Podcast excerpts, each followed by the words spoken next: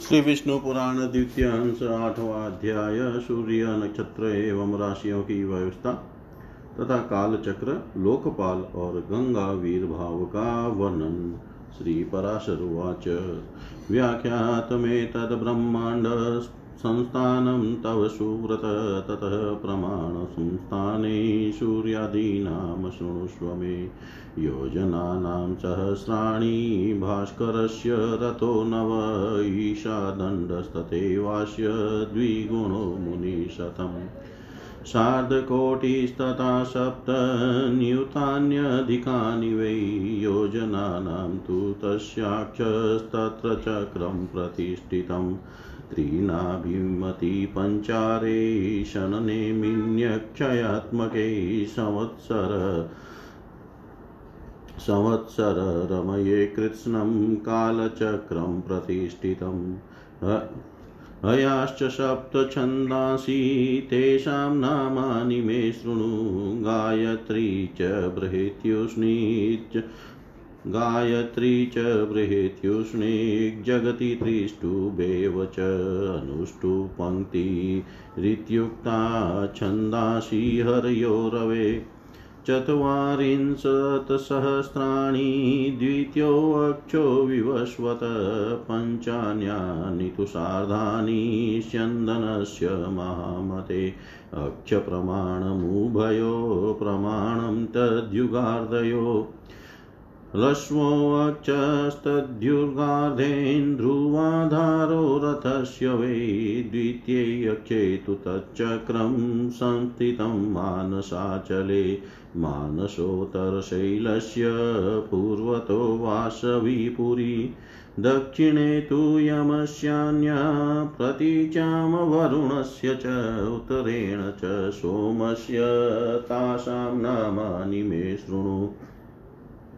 वश्वौकसाराशक्रस्य याम्या संयमनि तथा पुरीशुका जलेशस्य सोमस्य च विभावरी।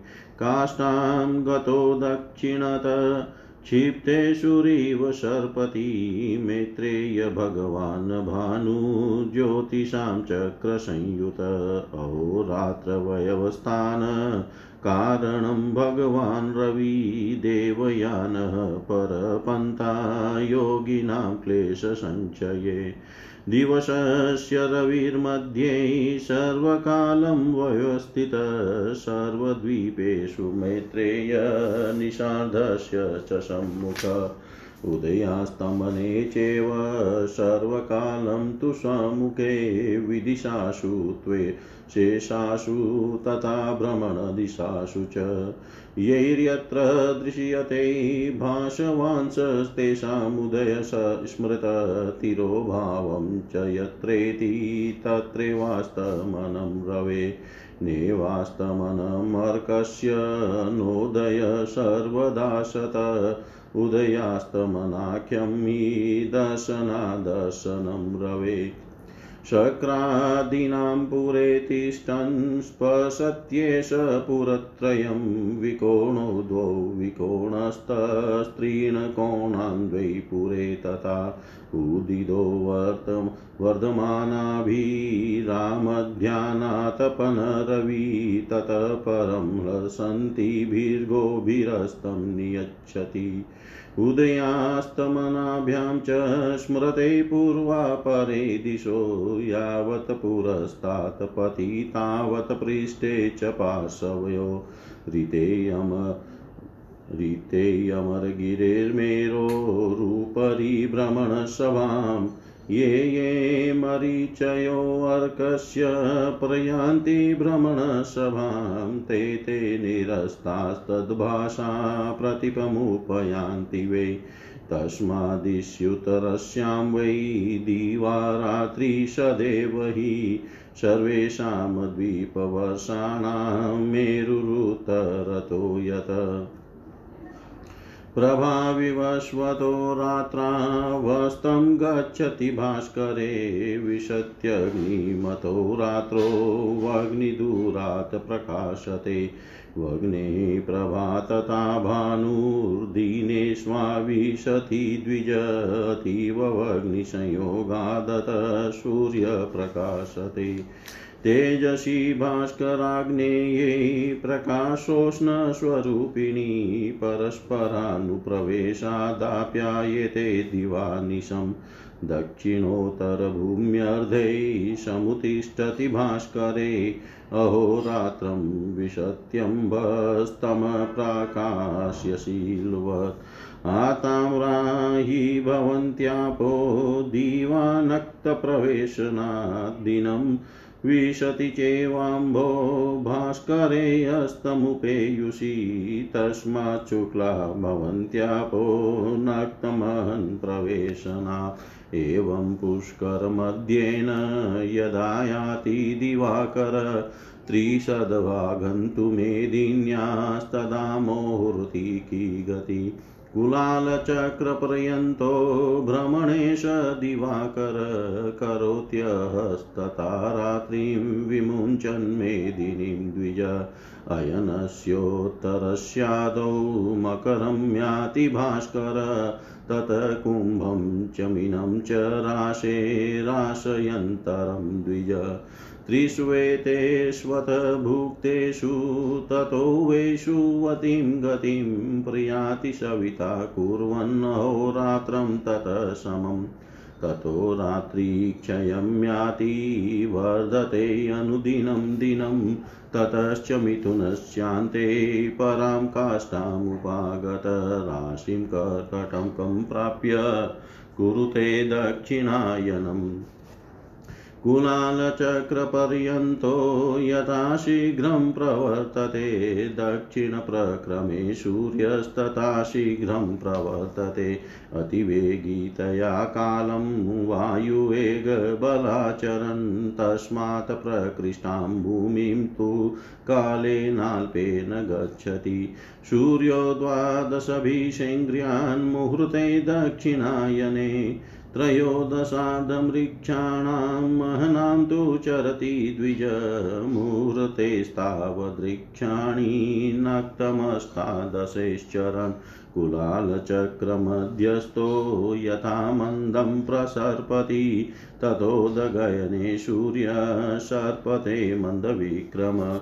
तस्माद्दीर्घेन कालेन भूमिम् अल्पामतु गच्छति। अष्टादशमुहूर्तं यदुत्तरायणपश्चिमम् अहर्भवति तच्चापि चरते मन्दविक्रम।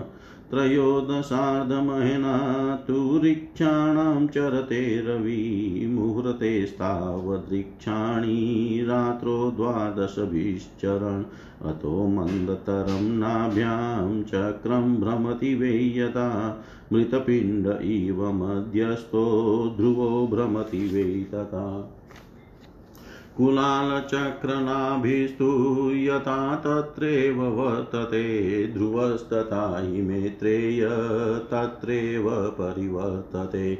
उभयो काष्ठयोर्मध्ये भ्रमतो मण्डलानि तु दिवानक्तं च सूर्यस्य मन्दा शीघ्रा च वै मन्दाग्नियस्मिन् नयने शीघ्रां नक्तं तदा गति। शीघ्रानिशि यदा चास्य तदा मन्दा दिवा गति एकप्रमाणमैवेश मार्गं याति दिवाकर। अहोरात्रेण यो भुङ्क्ते समस्ता राशयो द्विज। षडेव राशिन यो भुक्ते रात्रावन्याश्च षड्दिवा राशिप्रमाणजनिता दीर्घहर्षवात्मना दिवे।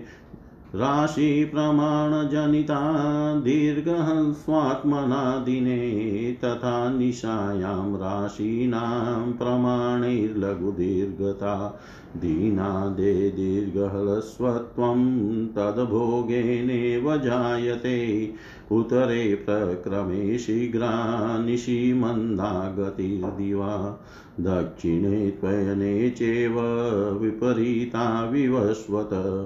उषा रात्रि समाख्याता व्युष्टिश्चाप्युच्यते दिनं प्रोच्यते च तथा सन्ध्या। उषाव्युष्टयोर्दन्तरं सन्ध्याकाले च सम्प्राप्ते रौद्रै परमदारुणै मन्देह राक्षसा घोरा सूर्यमिच्छन्ति खादितुम्। प्रजापतिकृतः शापस्तेषां मेत्रेय रक्षसाम् अक्षय त्वं शरीराणां मरणं च दिने दिने। ततः सूर्यस्य तैर्युधं भवत्यत्यन्तदारुणं, ततो द्विजोतमास्तोऽयं सङ्क्षिपन्ति मामुने।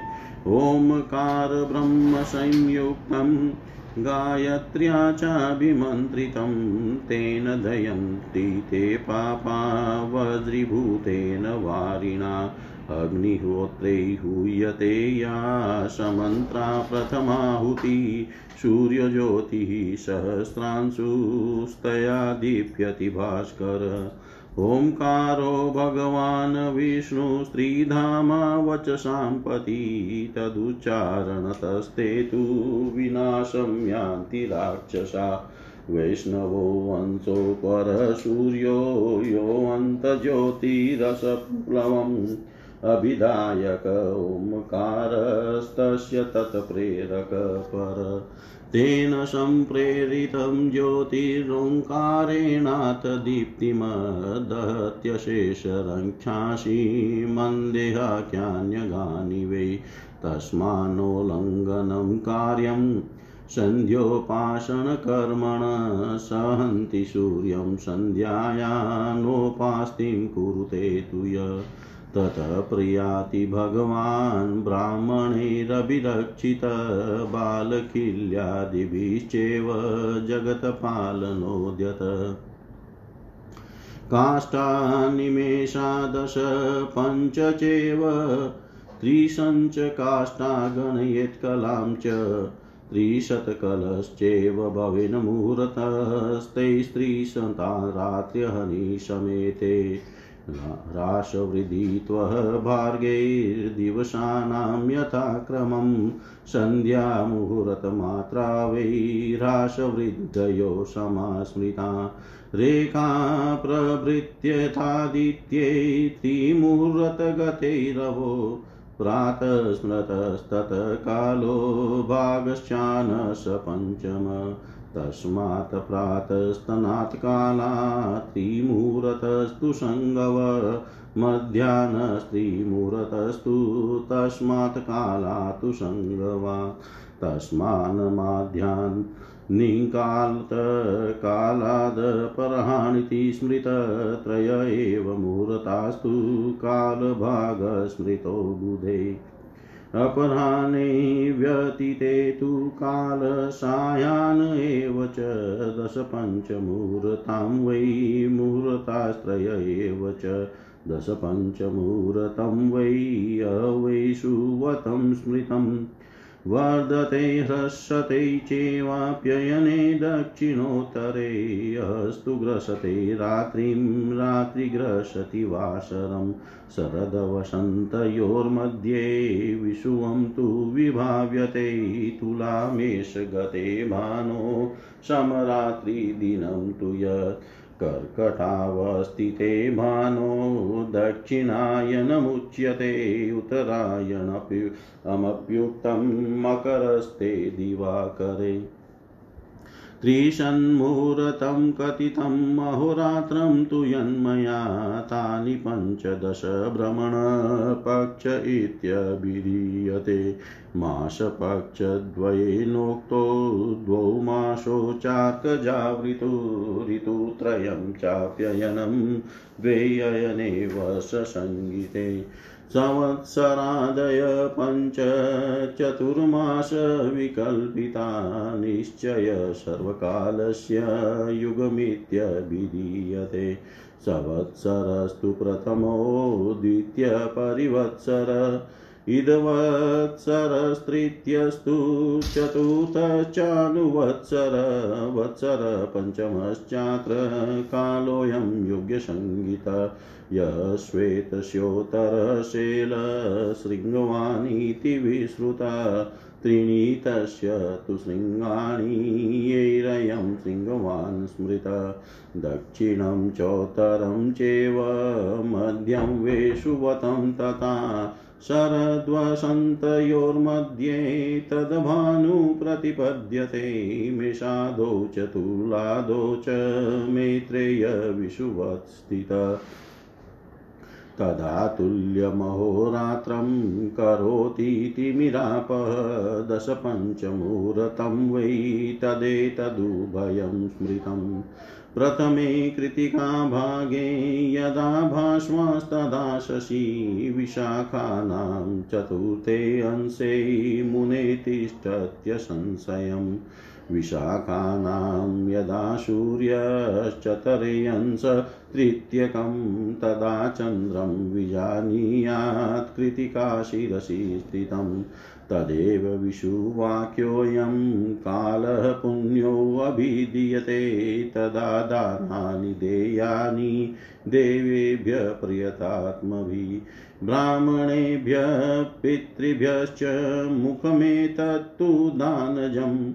दतदानस्तु विषुवे कृतकृत्योऽभिजायते अहोरात्राधर्मासास्तु कलह काष्ठाक्षणास्तथा पौर्णमासी तथा ज्ञेया अमावास्या तथैव च शिनिवालिकुश्चैव राकाचानुमतिस्तथा।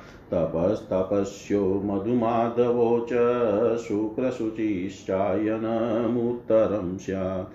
नभो नभयस्यो च ईश तथोर्जसहस्याविति दक्षिणं तत।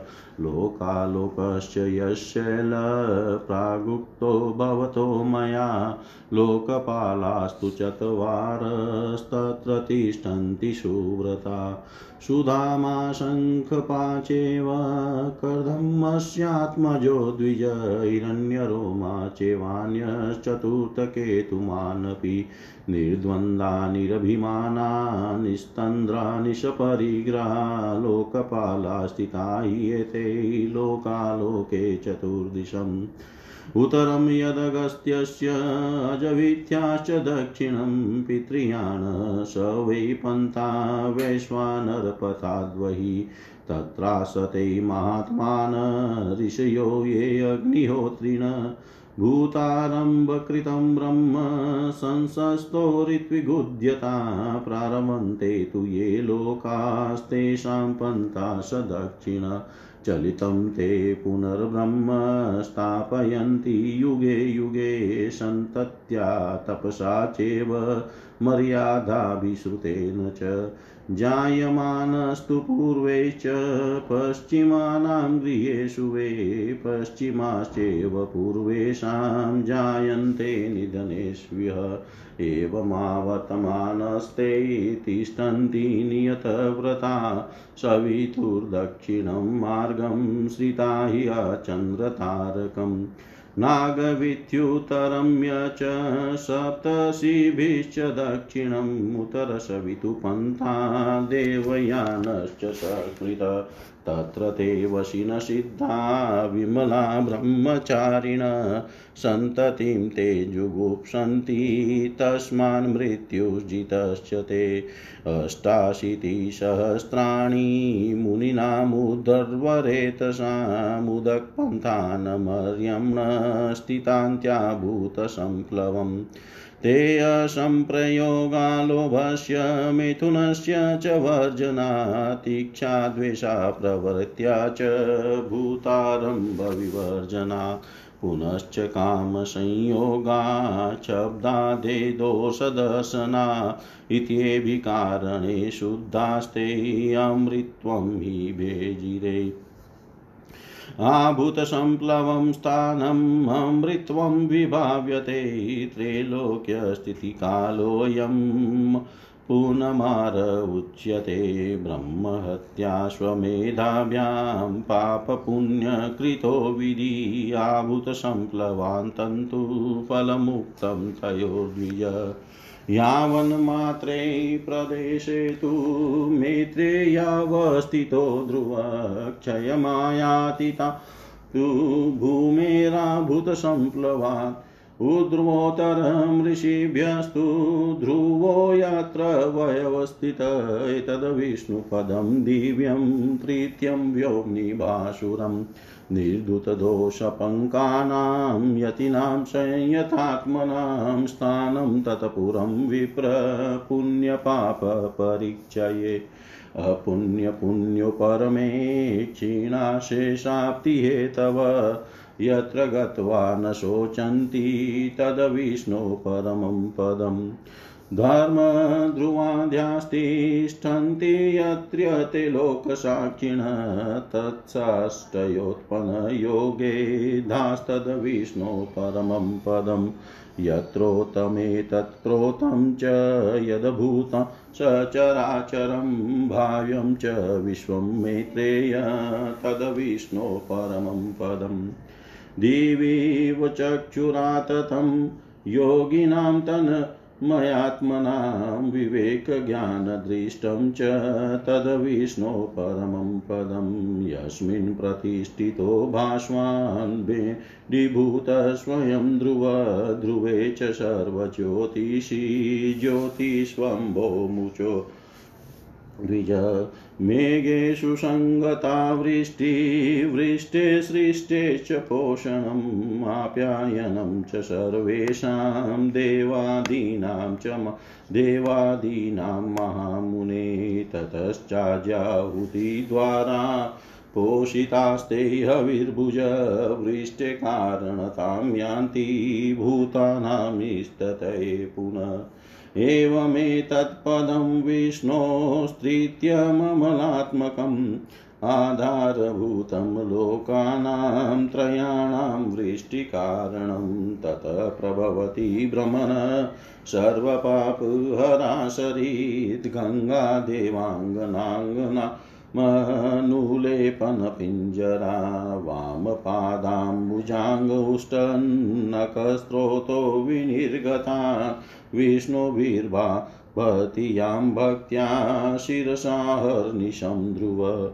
ततः सप्तशयो यस्या प्राणायां परायणा तिष्ठन्ति विचिमालाभिरुह्यमान जटाजले वायोर्गैः सन्तन्तैर्यस्या प्लावितं शशिमण्डलम् भूयोऽधिकतरां कान्तिं वहत्येतद्दुःक्षये मेरुपृष्ठे पतत्युर्चे निष्क्रान्ता शशिमण्डला जगत्पावनार्थाय प्रयाति च चतुर्दिशं सीताचालकनन्दा च चक्षुर्भद्रा च संस्थिता एकेव वा एकेव या चतुर्भेदा दिग्भेदगतिलक्षणा भेदं चालकनन्दाख्यं यस्याः सर्वोऽपि दक्षिणं दधार शिरसा प्रीत्या वर्षाणामधिकं शतं। शम्भो जटाकलापा च विनिष्क्रान्तास्ति शर्करा प्लावयित्वा दिवं निन्ये। या पापान् सगरात्मजान्। स्नातस्य सलिले यस्याः सद्यः पापं प्रणश्यति, अपूर्वपुण्यप्राप्तिश्च सदो, सद्यो मेत्रेय जायते। दत्तापित्रेभ्यो यत्रापस्तनये श्रद्धयान्विते समाशतं प्रयच्छन्ति, तृप्तिं मेत्रेय दुर्लभाम्। यस्यामिष्टवामार्यज्ञैर्यज्ञेशं पुरुषोत्तमं द्विजभूपा परां सिद्धिं वापुर्दिवि चेह च स्नानाद्विदूत स्नानादविद्युत्पापाश्च यज्जलेर्यतस्तथा केशवासक्तमनस प्राप्ता निर्वाणमुत्तमम् श्रुताभिलषिता दृष्ट्वा स्पष्टा पितावगाहिता, या पावियाति कीर्तिता दिने दिने गङ्गा गङ्गे नामं योजनानां शतेष्वपि स्थितेरुचारितं हन्ति पापं जन्मत्रयाचितं यतः स पावनायानं त्रयाणां जगतामपि समुद्भूता परं तत्तु तृतीयं भगवत पदम् समुद्भूतात् परं ततु तृतीयं भगवत पदम् श्री पराशर जी बोले, हे सुव्रत मैंने तुमसे यह ब्रह्मांड की स्थिति कही। अब सूर्य आदि ग्रहों की स्थिति और उनके परिमाण सुनो। हे मुनि श्रेष्ठ सूर्य देव के रथ का विस्तार नौ हज़ार योजन है तथा इससे दुना उसका ईशा दंड जुआ और रथ के बीच का भाग है। उसका धूरा डेढ़ करोड़ सात लाख योजन लंबा है, जिसमें उसका पहिया लगा हुआ है।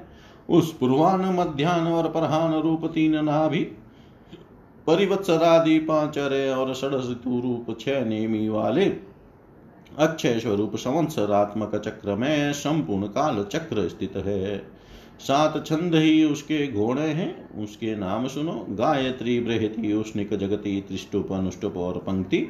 ये छंद ही सूर्य के साथ घोड़े कहे गए हैं। हे महामते, भगवान सूर्य के रथ का दूसरा धूरा साढ़े पैंतालीस सहस्त्र योजना लंबा है। दोनों धुरों के परिमाण के तुल्य ही उसके युगार्धों जुओं का परिमाण है। इनमें से छोटा धूरा उस रथ के एक युधार जुए के सहित ध्रुव के आधार पर स्थित है और दूसरे का, दूसरे धूरे का चक्र मानसोतर पर्वत पर स्थित है। इस मानसोत्तर पर्वत के पूर्व में इंद्र की, दक्षिण में यम की, पश्चिम में वरुण की और उत्तर में चंद्रमा की पूरी है। उन पुरियों के नाम सुनो, इंद्र की पूरी वस्वोक सारा है। यम की संयमनी है, वरुण की सूखा है, तथा चंद्रमा की विभावरी है। हे मैत्रेय जतु इस चक्र के सहित भगवान भानु दक्षिण दिशा में प्रवेश कर, छोड़े हुए बाण के समान तीव्र वेग से चलते हैं। भगवान सूर्य देव दिन और रात्रि की व्यवस्था के कारण है और राग आदि क्लेशों के क्षीण हो जाने पर वे ही क्रम मुक्ति भागी योगी जनों के देवयान नामक श्रेष्ठ मार्ग है। हे मित्र, यह सभी द्वीपों में सर्वदा मध्यान्ह तथा मध्य रात्रि के समय सूर्य देव मध्य आकाश में सामने की ओर रहते हैं। इसी प्रकार उदय और अस्त भी सदा एक दूसरे के समुख ही होते हैं। हे भ्रमण समस्त दिशा और विदिशाओं में जहाँ के लोग रात्रि का अंत होने पर सूर्य को जिस स्थान पर देखते हैं, उनके लिए वहाँ उसका उदय होता है और जहाँ दिन के अंत में सूर्य का तिरोभाव होता है, वहीं उसका अस्त कहा जाता है। सर्वदा एक रूप से स्थित सूर्य देव का वास्तव में न उदय होता है और न अस्त, बस उनका देखना और न देखना ही उनके उदय और अस्त है। मध्यान्ह काल में इंद्रादि में किसी भी, किसी की पूरी पर प्रकाशित तो होते हुए सूर्य देव पार्श्ववर्ती दो पुरियों के सहित तीन पुरियों और दो कोणों विदिशाओं को प्रकाशित करते हैं। इसी प्रकार अग्नि आदि कोणों में से किसी एक कोण में प्रकाशित होते हुए वे पार्श्ववती दो कोणों के सहित तीन कोण और दो पुरियों को प्रकाशित करते हैं। सूर्य देव उदय होने के अनंतर मध्यान्ह पर्यंत अपनी बढ़ती हुई किरणों से तपते हैं और फिर क्षीण होती हुई किरणों से अस्त हो जाते हैं। सूर्य के उदय और अस्त से ही पूर्व तथा पश्चिम दिशा की व्यवस्था हुई। वास्तव में तो वे जिस प्रकार पूर्व में प्रकाश करते हैं, उसी प्रकार पश्चिम तथा पार्श्ववर्तनी उत्तर और दक्षिण दिशाओं में भी करते हैं। सूर्य देव पर्वत सुमेरु के ऊपर स्थित ब्रह्मा जी की सभा के अतिरिक्त और सभी स्थानों को प्रकाशित करते हैं। उनकी जो किरणें ब्रह्मा जी की सभा में जाती है, वे उसके तेज से निरस्त होकर उल्टी लौट आती है। सुमेरु पर्वत समस्त द्वीप और वर्षों के उत्तर में है, इसलिए उत्तर दिशा में मेरु पर्वत पर सदा एक और दिन और दूसरी और रात रहते हैं। रात्रि के समय सूर्य के अस्त हो जाने पर उसका तेज अग्नि में प्रविष्ट हो जाता है, इसलिए उस समय अग्नि दूर दूर ही से प्रकाशित होने लगता है। इसी प्रकार हे द्विज, दिन के समय अग्नि का तेज सूर्य में प्रविष्ट हो जाता है, अतः अग्नि के संयोग से ही सूर्य अत्यंत प्रखरता से प्रकाशित होता है। इस प्रकार सूर्य और अग्नि के प्रकाश तथा उष्णा उष्णता में तेज परस्पर मिलकर दिन रात में वृद्धि को प्राप्त होते रहते हैं। मेरु के दक्षिणी और उत्तरी भू भूम्यर्ध में सूर्य के प्रकाशित होते समय अंधकारमयी रात्रि और प्रकाश में दिन क्रमशः जल में प्रवेश कर जाते हैं। दिन के समय रात्रि के प्रवेश करने से ही जल कुछ ताम्र वर्ण दिखाई देता है, किंतु सूर्य अस्त हो जाने पर उसमें दिन का प्रवेश हो जाता है, इसलिए दिन के प्रवेश के कारण ही रात्रि के समय वह शुक्ल वर्ण हो जाता है। इस प्रकार जब सूर्य पुष्कर द्वीप के मध्य में पहुंचकर पृथ्वी का तीसवा भाग पार कर लेता है तो उसकी वह गति एक मुहूर्त की होती है। अर्थात उतने भाग के अतिक्रमण करने में उसे जितना समय लगता है, वही मुहूर्त कहलाता है। ये द्विज कुलाल चक्र कुमार के चाक के सिरे पर घूमते हुए जीव के समान भ्रमण करता हुआ यह सूर्य पृथ्वी के तीसों भागों का अतिक्रमण करने पर एक दिन रात्रि करता है। हे द्विज उत्तरायण के आरंभ में सूर्य सबसे पहले मकर राशि में रहता है। उसके पश्चात वह कुंभ और मीन राशियों में एक राशि से दूसरी राशि में जाता है। इन तीनों राशियों को भोग चुक चुकने पर सूर्य रात्रि और दिन के को समान करता हुआ वैशुवती गति का अवलंबन करता है। अर्थात वह भूमध्य रेखा के बीच में ही चलता है। उसके अनंतर नित्य प्रति रात्रि क्षीण होने लगती है और दिन बढ़ने लगता है। फिर मेष तथा वृष राशि का अतिक्रमण कर मिथुन राशि से निकलकर उत्तरायण की अंतिम सीमा पर उपस्थित हो, वह कर्क राशि में पहुंचकर दक्षिणायन आरंभ करता है। जिस प्रकार कुलाल चक्र के शीरे पर स्थित जीव अति शीघ्रता से घूमता है, उसी प्रकार सूर्य भी दक्षिणायन को पार करने में अति शीघ्रता से चलता है। अतः वह अति शीघ्रता पूर्वक वायु वेग से चलते हुए अपने उत्कृष्ट मार्ग को थोड़े समय में ही पार कर लेता है। हे द्विज दक्षिणायन में दिन के समय शीघ्रता पूर्वक चलने से उस समय के साढ़े तेरह नक्षत्रों को सूर्य बारह मुहूर्त में पार कर लेता है। किंतु रात्रि के समय मंदगामी होने से उतने ही नक्षत्रों को अठारह मुहूर्तों में पार करता है। गुलाल चक्र के मध्य में स्थित जीव जिस प्रकार धीरे धीरे चलता है, उसी प्रकार उत्तरायण के समय सूर्य मंद गति से चलता है। इसलिए उस समय वह थोड़ी सी भूमि भी अति दीर्घ काल में पार करता है, अतः उत्तरायण का अंतिम दिन अठारह मुहूर्त का होता है। उस दिन भी सूर्य अति मंद गति से चलता है और ज्योतिष चक्रार्ध के साढ़े तेरह नक्षत्रों को एक दिन में पार करता है। किंतु रात्रि के समय वह उतने ही साढ़े तेरह नक्षत्रों को बारह मुहूर्तों में ही पार कर लेता है। अतः जिस प्रकार नाभि देश में चक्र के मंद मंद घूमने से वहाँ का मृत पिंड भी मंद गति से घूमता है, उसी प्रकार ज्योतिष चक्र के मध्य में स्थित ध्रुव अति मंद गति से घूमता है।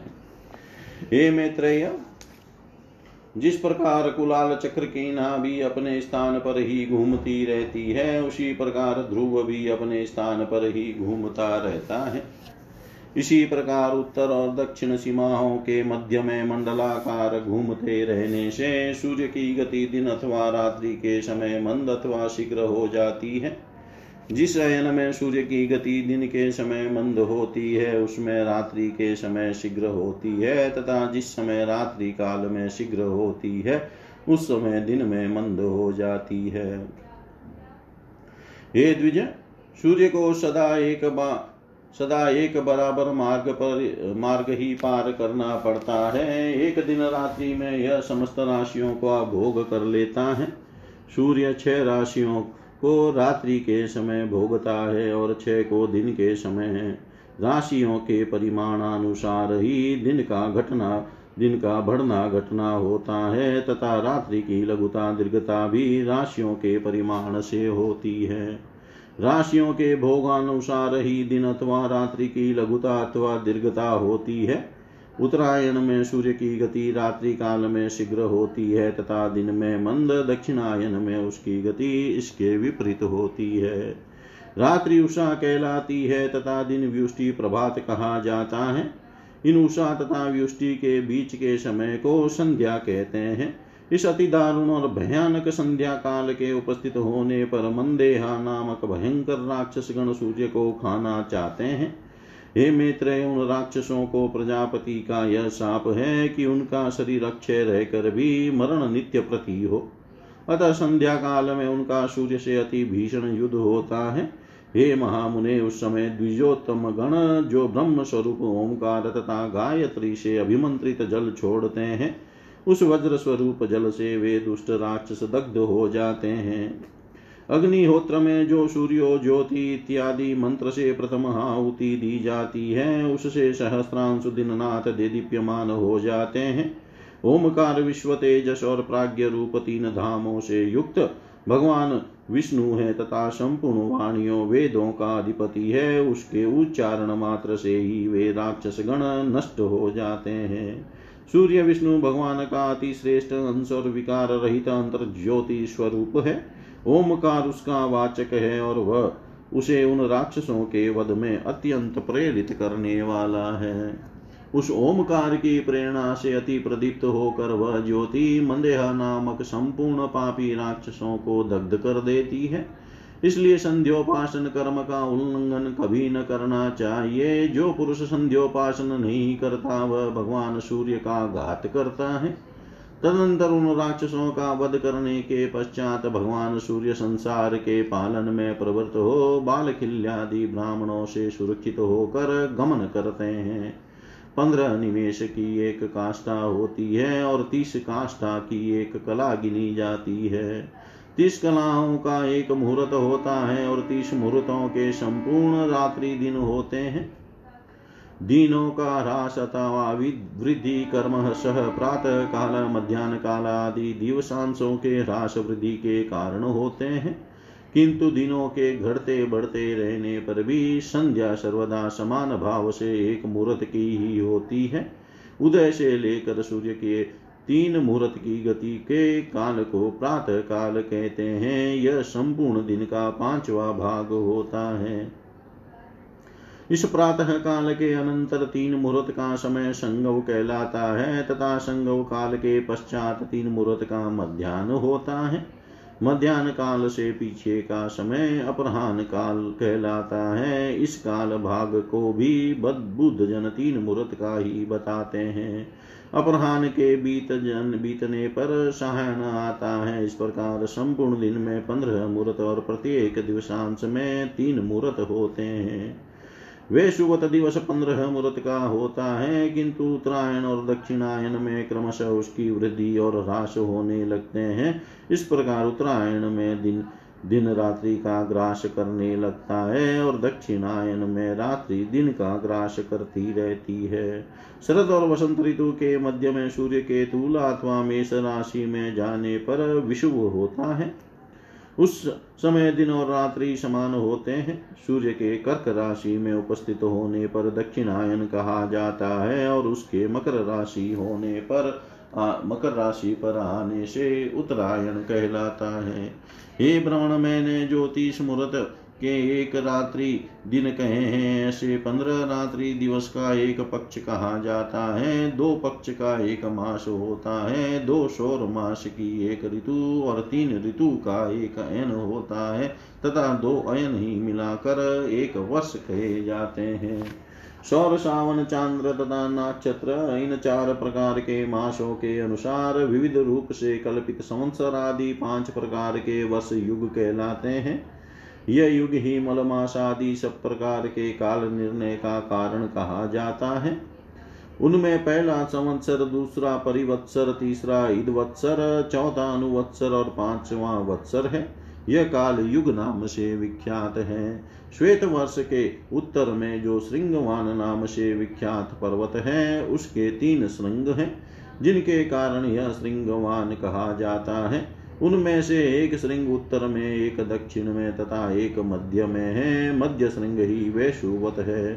शरद और वसंत ऋतु के मध्य में सूर्य इस वैशुवत श्रृंग पर आते हैं। अतः हे मेष अथवा तुला राशि के आरंभ में तिमिरा पहारी सूर्य देव विषुवत पर स्थित होकर दिन और रात्रि को समान परिमाण कर देते हैं। उस समय ये दोनों पंद्रह पंद्रह मुहूर्त के होते हैं।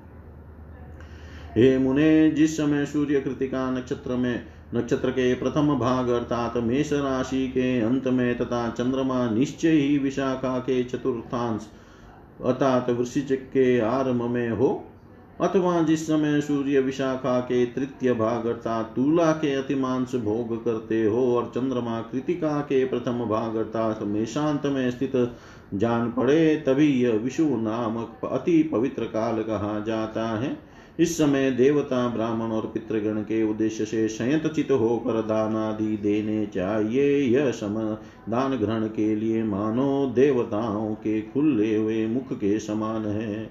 अतः विशुभ काल में दान करने वाला मनुष्य कृतकृत्य हो जाता है।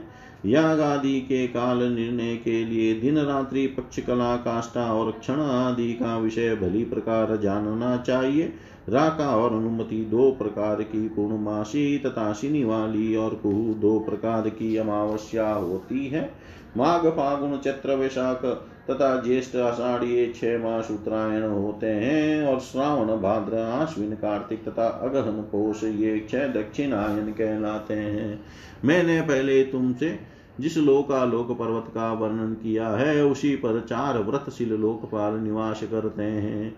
हे द्विज सुधामा कर्दम के पुत्र शंखपाद और हिरण्य रोमा तथा केतुमान, ये चारों निर्द्वंद, निरभिमान, निरालस्य और निष्परिग्रह लोकपालगण लोकालोक पर्वत की चारों दिशाओं में स्थित है। जो अगस्त्य के उत्तर तथा अजवीथी के दक्षिण में वैश्वानर मार्ग से भिन्न मृगवीति नामक मार्ग है, वही पितृयान पथ है। उस पितृयान मार्ग में महात्मा मुनिजन रहते हैं, जो लोग अग्निहोत्र होकर प्राणियों की उत्पत्ति के आरंभक ब्रह्म वेद की स्तुति करते हुए यज्ञानुष्ठान के लिए उद्यत हो कर्म का आरंभ करते हैं। वह पितृयान उनका दक्षिण मार्ग है। वे युग युगांतर में विचिन हुए वैदिक धर्म की संतान, तपस्या, वर्णाश्रम, मर्यादा और विविध शास्त्रों के द्वारा पुनः स्थापना करते हैं।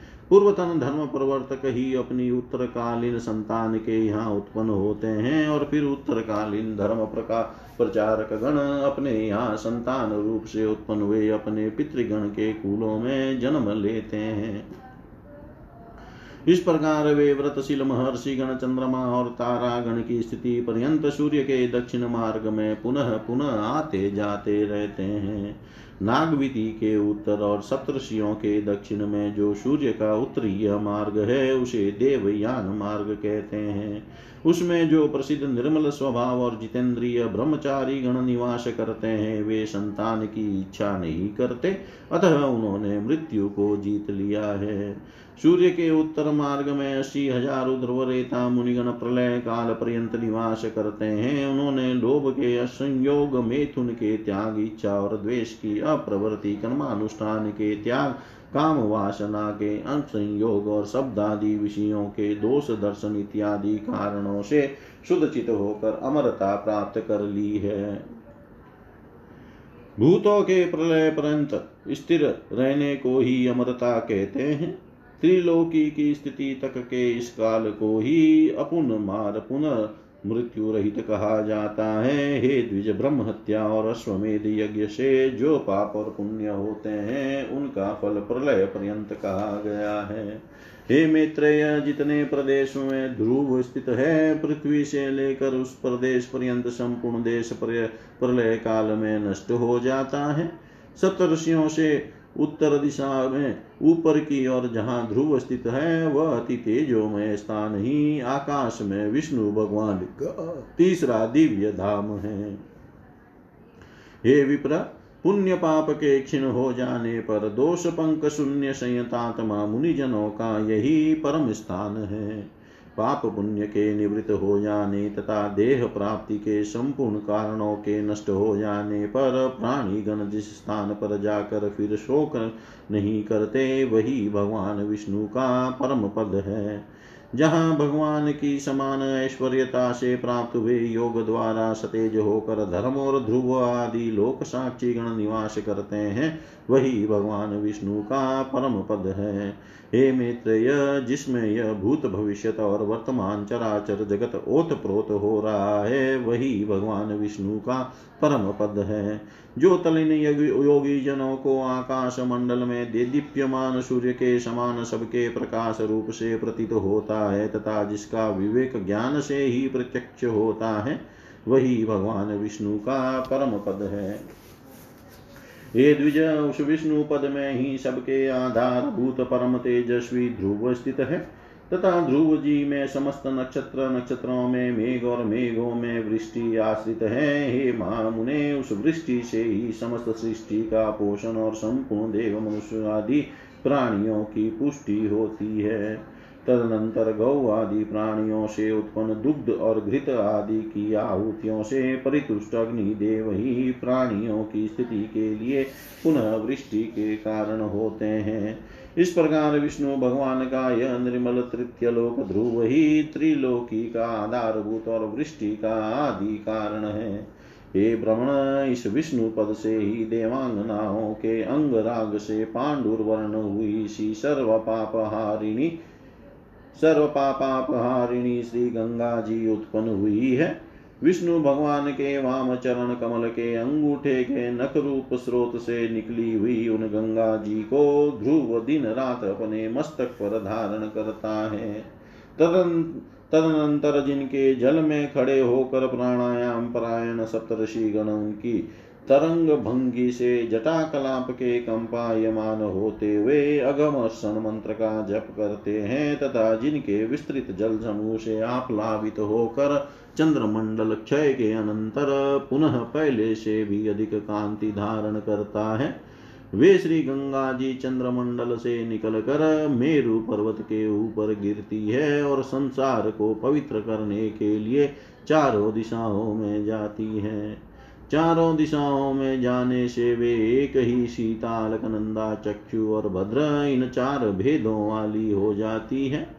जिसके अलकनंदा नामक दक्षिणीय भेद को भगवान शंकर ने अत्यंत प्रीति पूर्वक सौ वर्ष से भी अधिक अपने मस्तक पर धारण किया था, जिसने श्री शंकर जी के जटा कलाप से निकलकर पापी सागर पुत्रों के अस्थि चूर्ण को आप्लावित कर उन्हें स्वर्ग में पहुँचा दिया। हे मैत्रेय, जिसके जल में स्नान करने से शीघ्र ही समस्त पाप नष्ट हो जाते हैं और अपूर्व पुण्य की प्राप्ति होती है। जिसके प्रभाव में पुत्रों द्वारा पितरों के लिए श्रद्धा पूर्वक किया हुआ एक दिन का भी तर्पण उन्हें सौ वर्ष तक दुर्लभ तृप्ति देता है। हे द्विज, जिसके तट पर राजाओं ने महायज्ञों से यज्ञेश्वर भगवान पुरुषोत्तम का यजन करके ईह लोक और स्वर्ग लोक में परम सिद्धि लाभ की है। जिसके जल में स्नान करने से निष्पाप हुए यति जनों ने भगवान के शव में चित लगाकर अत्युतम निर्वाण पद प्राप्त किया है।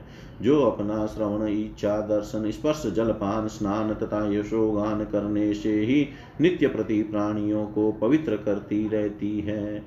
तथा जिसका गंगा गंगा ऐसा नाम सौ योजन की दूरी से भी उच्चारण किए जाने पर जीव के तीन जन्मों के संचित पापों को नष्ट कर देता है। त्रिलोकी को पवित्र करने में समर्थ वह गंगा जिससे उत्पन्न हुई है, वही भगवान का तीसरा परम पद है। इति श्रीविष्णुपुराणे द्वितीयांशे अष्टमोऽध्याय सर्वं श्रीशां सदाशिवार्पणम् अस्तु। ॐ विष्णवे नम ॐ विष्णवे नमः ॐ विष्णु